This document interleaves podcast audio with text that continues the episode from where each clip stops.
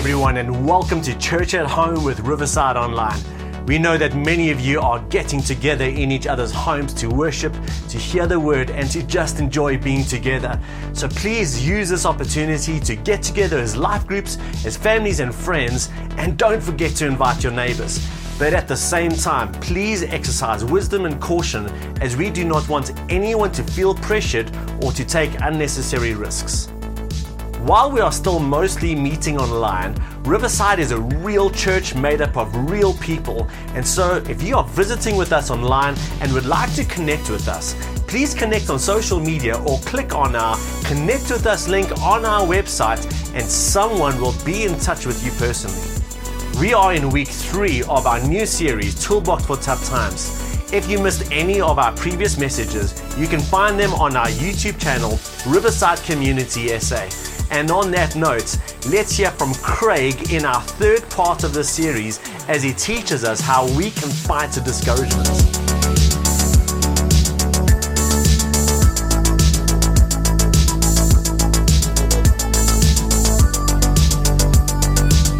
It's so great to be able to give you an update about what has been happening in our branch out ministry.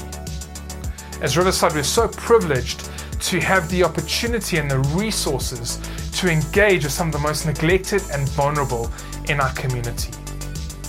We have been, during this uh, COVID 19 season, been engaging in the informal settlement of Jackson's Drift. The start of lockdown, the community of almost 6,000 adults lost their jobs overnight without any warning. It created a humanitarian crisis on our doorstep. To date, we have spent close to 350,000 Rand uh, on purchasing food parcels to distribute into that community. It's with such joy and gratitude that I get to say thank you for all of you who've helped raise money, who have given of your time and precious resources to be involved in that project. One of the things that have come out uh, of engaging in the community is a Bible study has started to meet every week. We found out that they didn't even have Bibles, and so we've been able to source and resource them for that. And it's joy to see how hope is returning in the midst of such hopelessness. Please continue to pray for branch outs and continue to support uh, what is going on in this community. Thank you.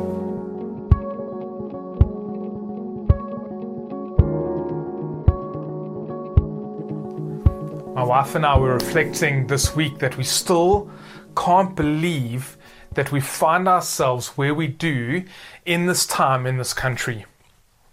We would have no idea that some of the announcements this year around this pandemic would mean that we're in the situation that we are in right now.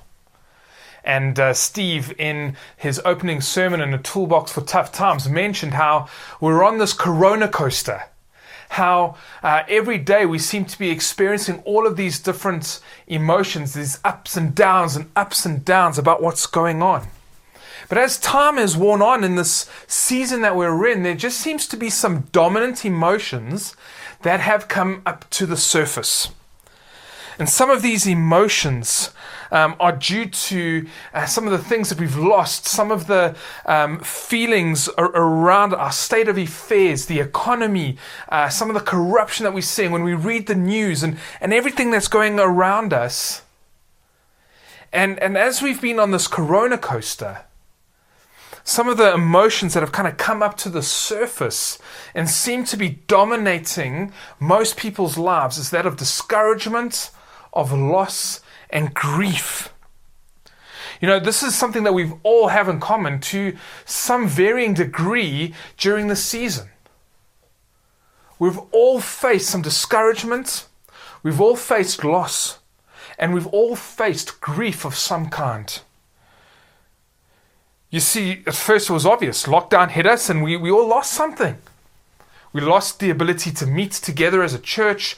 We lost our daily rhythms. Our kids lost out on school, all sorts of things. Our coffee fixes, being able to do our weekly routines just went out the window.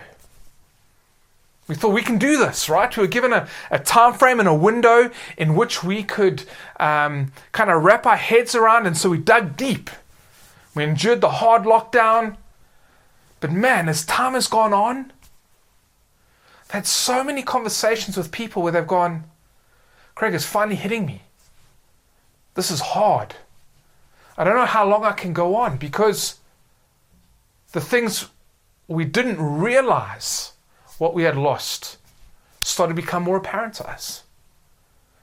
As incomes got reduced, as some of you got retrenched, as your businesses were forced to make uh, staff cuts, and some of your businesses actually closing, as some of you um, contracted the disease or uh, had loved ones get it and even unfortunately pass away from it. It's become more apparent what this impact has had on our lives. And so, this overwhelming feeling of discouragement has come upon us as a people.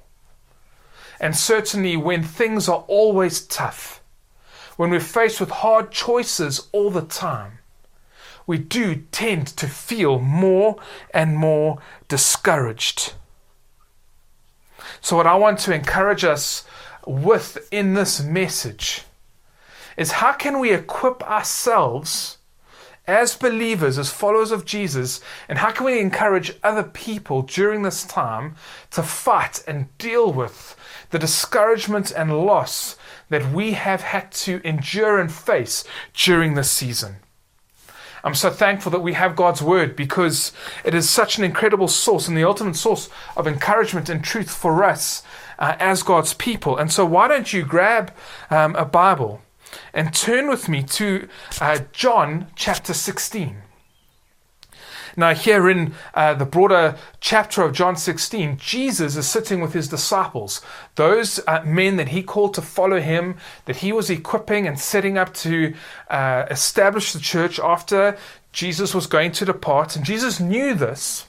And he was encouraging them, he was telling them what was going to happen, and they were really struggling with this.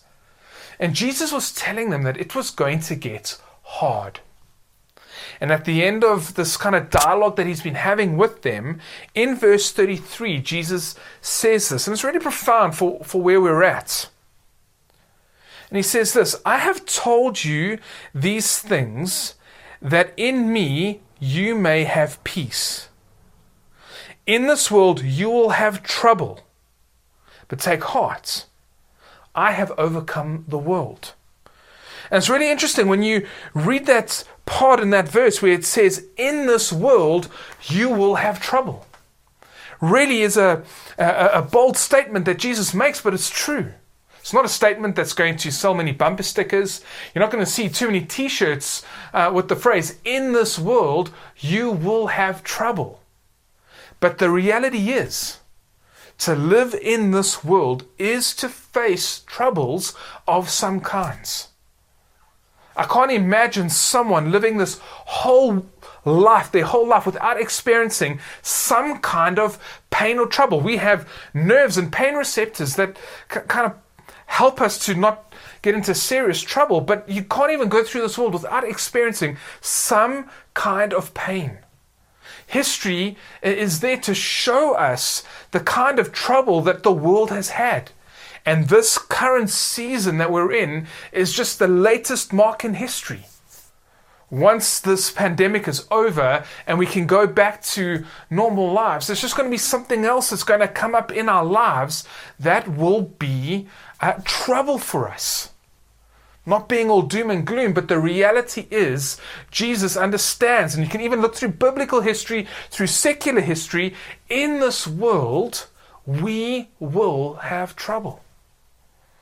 And so, because of that, and just sometimes how our brains work, and studies have shown that we always tend to the negative. And so, what's causing us to be more disheartened in this time is reading all the news, seeing everything that's going on, all of our day to day experiences with how much we've lost and, and everything that's changed. I'm not surprised people are feeling more and more discouraged. But thanks to God's word and some wisdom that, that we have available to us, we can learn to deal with and equip ourselves to deal with discouragement. And so, how do we do that? Well, uh, one of the best ways that we can deal with discouragement and trouble and loss in our lives is to become more resilient. Now, resilience is a great word, but it's something that we are not naturally equipped with as people. See, resilience is something that we have to learn. You know, I can't just go out and run a marathon as much as I, I wish I could. So if I'm wanting to run a marathon, I have to train. I have to get my muscles to a place where they can endure the rigors of a marathon. And even then, while I'm running, I'm going to get tired. But I have to get my head right, my heart right, my body right to be resilient, to endure the, the hard work of running a marathon. And so we need to develop resilience and grow that in us so that we can stay more in a place of peace, joy, and as Steve so uh, wonderfully um, taught us last week, to be in a place of contentment. And so we're going to be fighting this the whole time. And the way that we spend more time in a place of peace, joy, and contentment is becoming resilient to all the overwhelming feelings of uh, disheartening uh, or being disheartened um, and and are really and being discouraged. And so, how do we do that? I love this story. Um, in in doing a bit of research, I stumbled uh, across uh, a guy by the name of Lewis Pugh, and he is a long distance swimmer. And on the 15th of July 2007, Lewis Pugh became the first person to swim uh, the North Pole. There was about a one kilometer stretch up in broken sheets of ice right at the North Pole that he swam in the coldest water just in a swimming cap, uh, goggles, and Speedo. And, and he set that record. Now, the interesting thing about the story is for Lewis, he didn't have any water cold enough that he could train in. He was going to get into that water for the first time when he attempted that swim. He was going to be in that water for 20 minutes. But what he had to do to get himself there was to get himself resilience. He had to get his mind right and his heart right, and he spent a lot of time with a mental coach preparing in his mind, uh, just going over and over and over uh, just visualizing what it was going to be like to swim. And in his TED Talks and in his autobiographies, he talks about a growing resilience, which was uh, enabled him to get through those tough times. And so let's look at some practical ways that we can grow resilience. Found this another very helpful um, imagery which we're going to use for this in, in three ways that we can start to develop resilience in our lives. Now, you've all been to a park. I'm sure at some point in your life you have sat on a seesaw.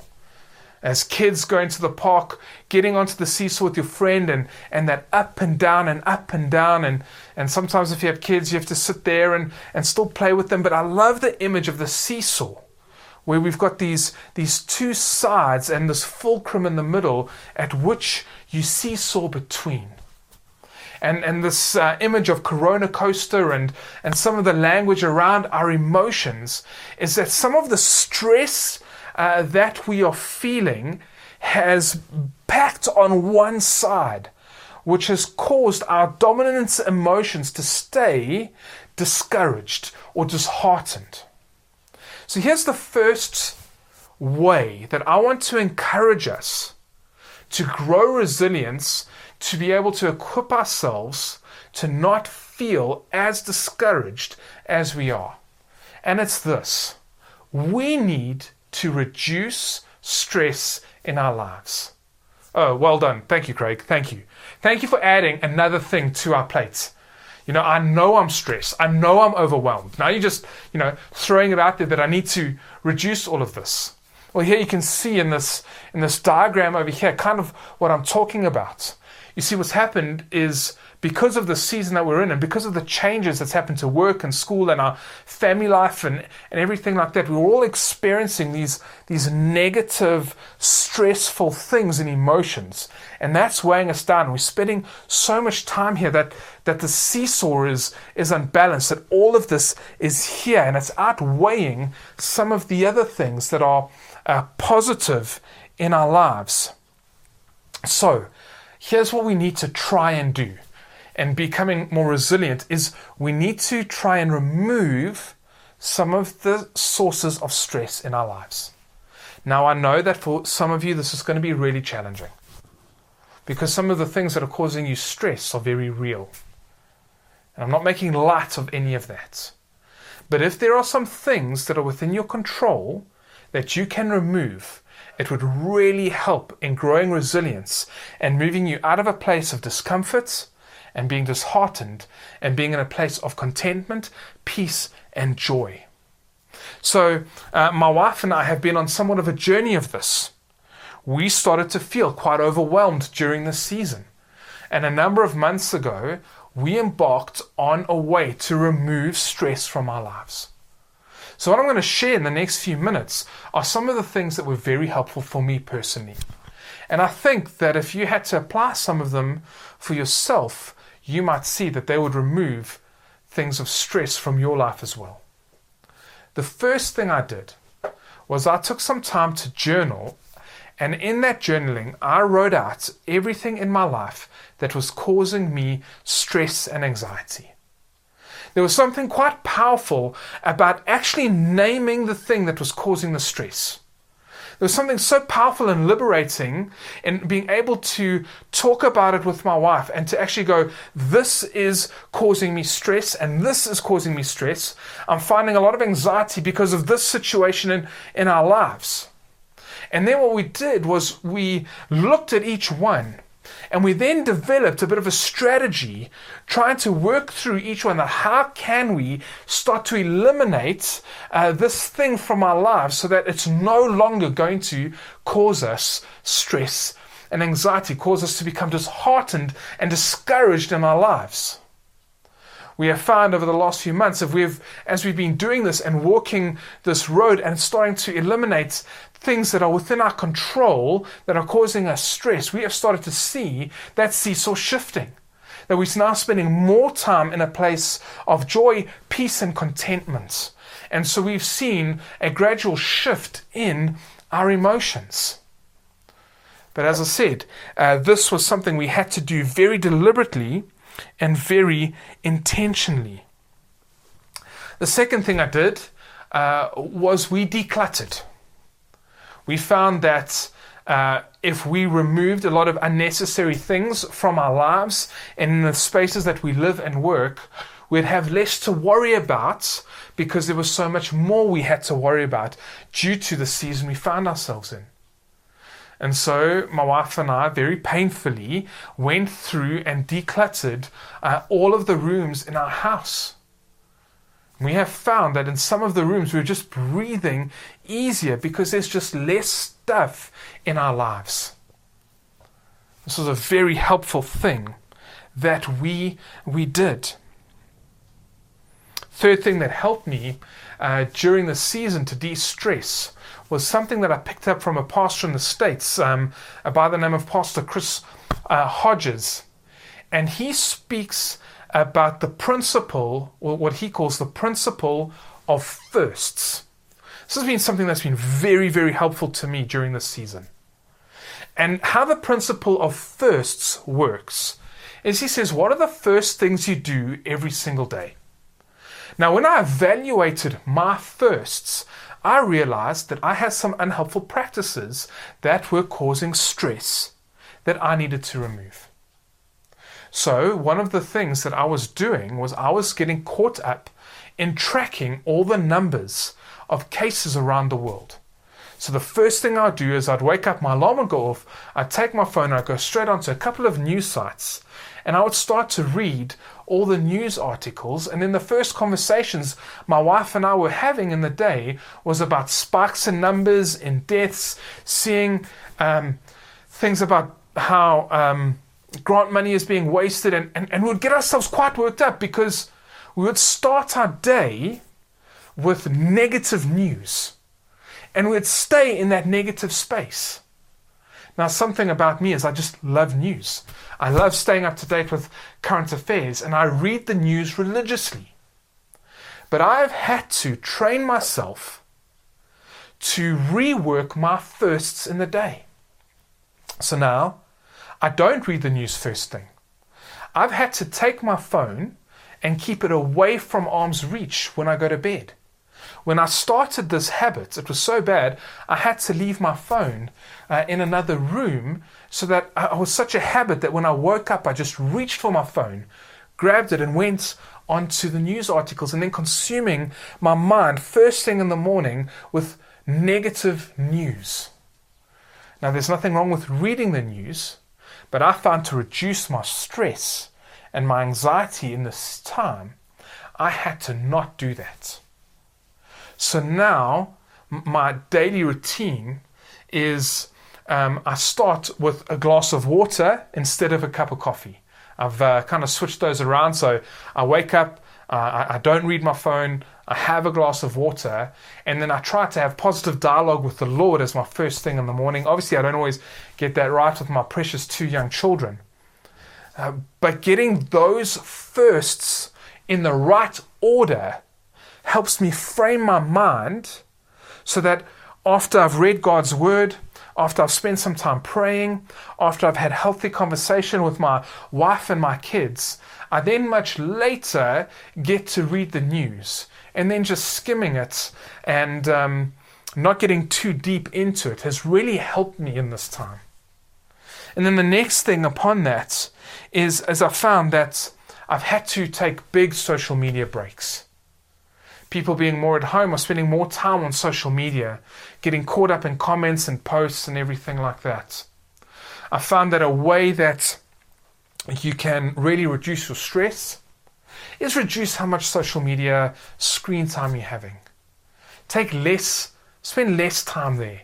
I know this is sometimes quite difficult, but even taking your phone and turning your phone off, and so that you can have afternoons where there's no external stimulus coming in, where you've been bombarded by all this negative uh, media, because that does form us and shape us and is having a big effect on our well being and our mental and spiritual health. With that, we have also started to also have just generally less screen time as a couple. And I'm sharing a lot about where we're at and what we're doing, but we found it to be very helpful for us. Because we're on a lot of Zoom meetings, because we're on a lot of computer work, we have just decided to really just stop watching television in the evenings. And we found that has again just reduced how much stimulus is coming in, how much info we're taking in. And it's causing my wife and I uh, to be far more relaxed as a couple couple last things with this. I know I've been unpacking a lot, but because we are spending so much time in this kind of negative space, we need to see how much we can remove. One thing we've needed to do is change our spending habits. We've needed to reduce spending, and that's been really helpful. And because we've reduced spending, we've reduced stress a little bit there. We've also been more intentional about saying no. We've reduced how much we are doing as a family to give us just more break, breaks and more rest time. And doing some of those things has been for us this thing of reducing sources of stress. And the more we've been reviewing that and the more we've been doing that, the more we've been finding ourselves experiencing more joy, more peace, and more contentment, even in this time of trouble.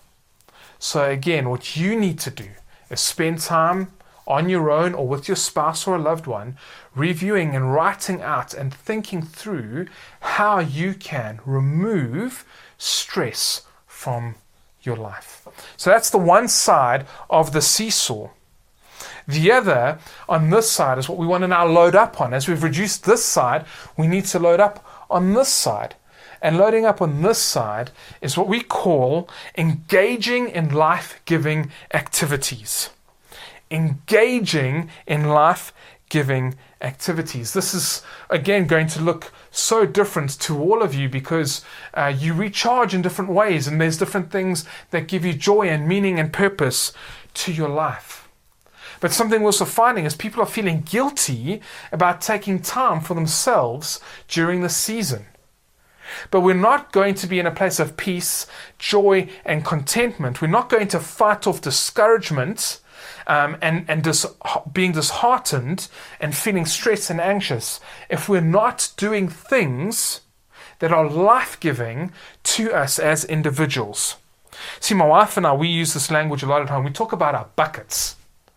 And, and uh, Inez and I talk about our buckets being full and empty. You might have a similar language yourselves, but this is really important. There's only so much that we can give. So, if you are like me, where we've got kids and there's work in our home and, and so every time we do something for others and our family and, and things like that, we're pouring out of our buckets. And so if we just keep pouring and keep pouring and keep pouring, eventually the bucket gets empty. And that is a very dangerous place for us to all be. See, that's when we start to get burnout. That's when our relationships start to erode because we're always cranky and and and frazzled and, and, and really not in a good place. We often find that's when we snap at our spouses, snap at our kids. Uh, we can't process things well because we're so empty. But with life giving activities, those fill our buckets. See, you might know it by this term, and, and, and Inez and I use this term as well self care. One of the things we have been very deliberate with as a couple is trying to execute a self care strategy, both for ourselves as a couple and as individuals.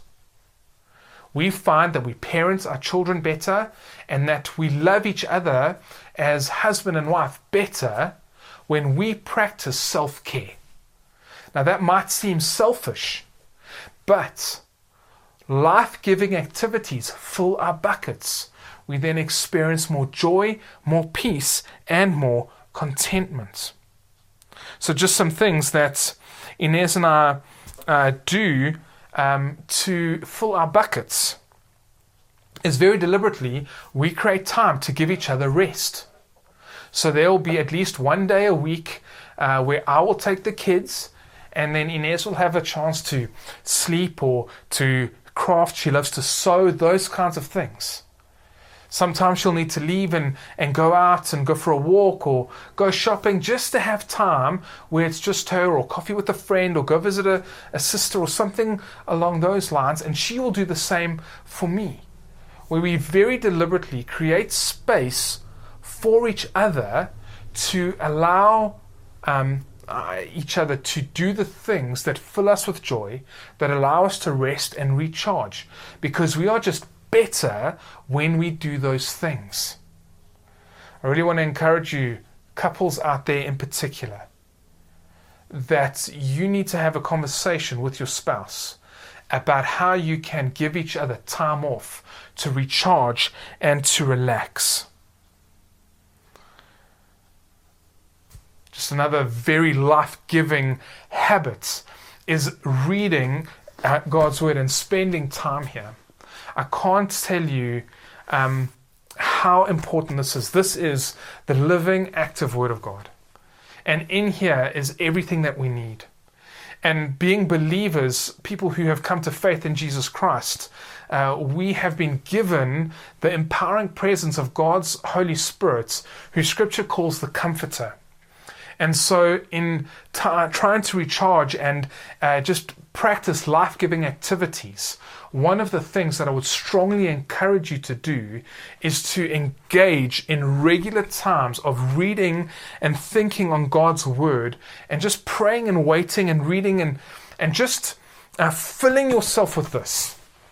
Because I find that, again, I'm a better husband, I'm a better leader, I'm just a better person in every aspect of my life when I'm spending more time here.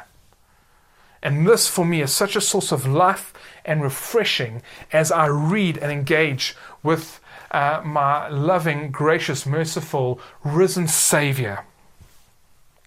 And the last thing that I find with life giving activities is spending time with life giving people where I engage with people and uh, practice vulnerability, and that gets returned, and, and having that in my space uh, really recharges me.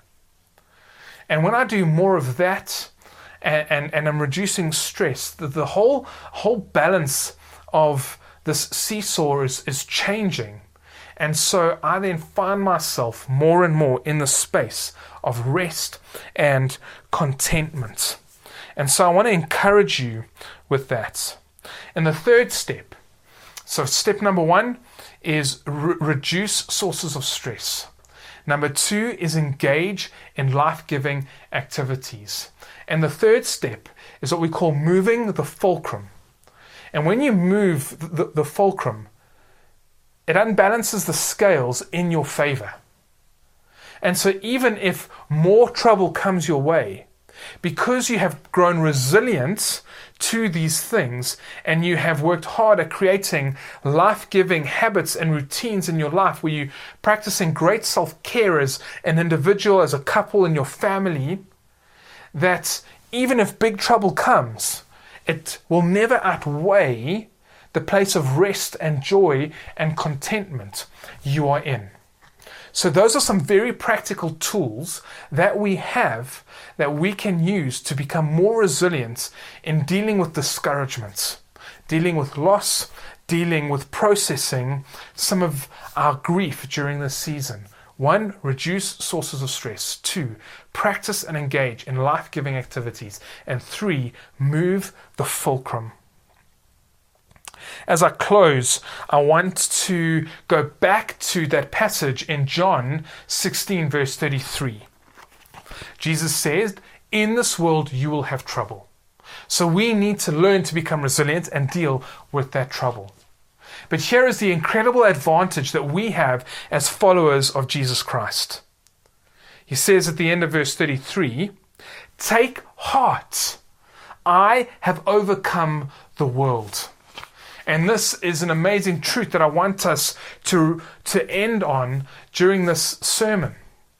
There is a quote by an old pastor by the name of Richard Baxter.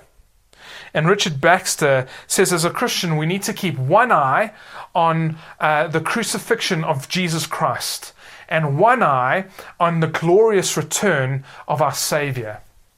And I love that because the reality for us as believers is that we find ourselves in an incredible place in history. The place we find ourselves is we're already past the death, resurrection, and victory and ascension of Jesus Christ over our greatest enemies of sin, shame, and death. That has happened. He has won. Jesus says, Take heart, I have overcome the world. And we stay in the place of history that we know that Jesus is coming again. The cross is behind us, and his glorious return is before us. And what an incredible place to be in as people. Because while we have hardships, while we have trouble, like Hebrews 6, verse 19 says, we have this hope as an anchor for our soul, firm and secure. It enters into the inner sanctuary behind the curtain. Jesus went before us. And Jesus dealt with our greatest enemies, our greatest problems, our greatest trouble, that which separated us completely from the Father. And having done that, having completed that, and having won the victory, we can take heart that God's promises for us are yes and true, where He says, I will never leave you, I will never forsake you. So while we can grow resilience through practical habits, we also have the victory of Jesus that we can rest upon to draw greater strength and joy, peace, and contentment from. I really want to encourage you with this. And uh, I want to read um, as a, a, close this, uh, this message from Psalm 18. I know that as much as I've preached about some practical ways that we can grow in our resilience, fighting discomfort, uh, fighting discouragement, fighting being disheartened about where we are in life. I know many of you are grieving, you have experienced great loss during this time. Maybe you can close your eyes and just hear these words that I'm going to read to you from Psalm 18. I love this because it speaks about the heart of God for us. And so here is what Psalm 18 says I love you, O Lord, my strength.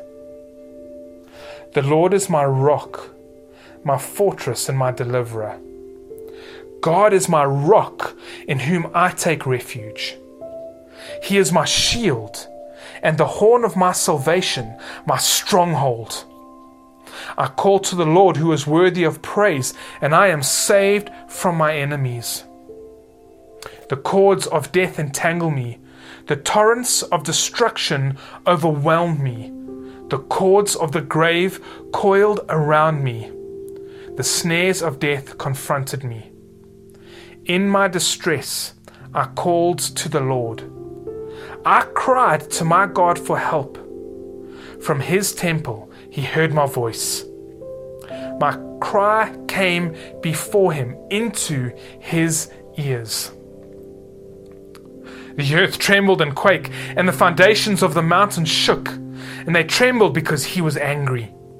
Smoke rose from his nostrils, consuming fire came from his mouth, burning coals blazed out of it. He parted the heavens and he came down. Dark clouds were under his feet. He mounted the cherubim and he flew. He soared on the wings of the wind. He made darkness his covering, his canopy around him, the dark rain clouds of the sky. Out of the brightness of his presence, clouds advanced. With hailstones and bolts of lightning, the Lord thundered from heaven the voice of the Most High resounded. He shot his arrows and he scattered the enemies. Great bolts of lightning, and he routed them. The valleys of the sea were exposed, the foundations of the earth laid bare. At your rebuke, O Lord, at the blast of breath from your nostrils. Verse 16, and this is just such a powerful imagery here. He reached down from on high and he took hold of me. He drew me out of deep waters. Maybe you really need to hear this, this message. He reached down from on high. He took hold of me and he drew me out of deep waters. Oh, Father God, I am so thankful that in the midst of all of the trouble and the hardship that we are facing, you are a God who I can cry out to in the midst of my trouble.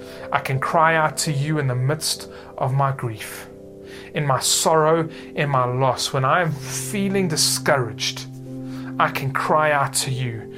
And here in that psalm, Lord God, we just know that you come to us, that you are a God of peace and all comforts, and you take hold of us out of the deep water. God, won't you do that for everyone who is struggling with this at this moment? That they would know and experience your peace. And to this, I want to say, Amen.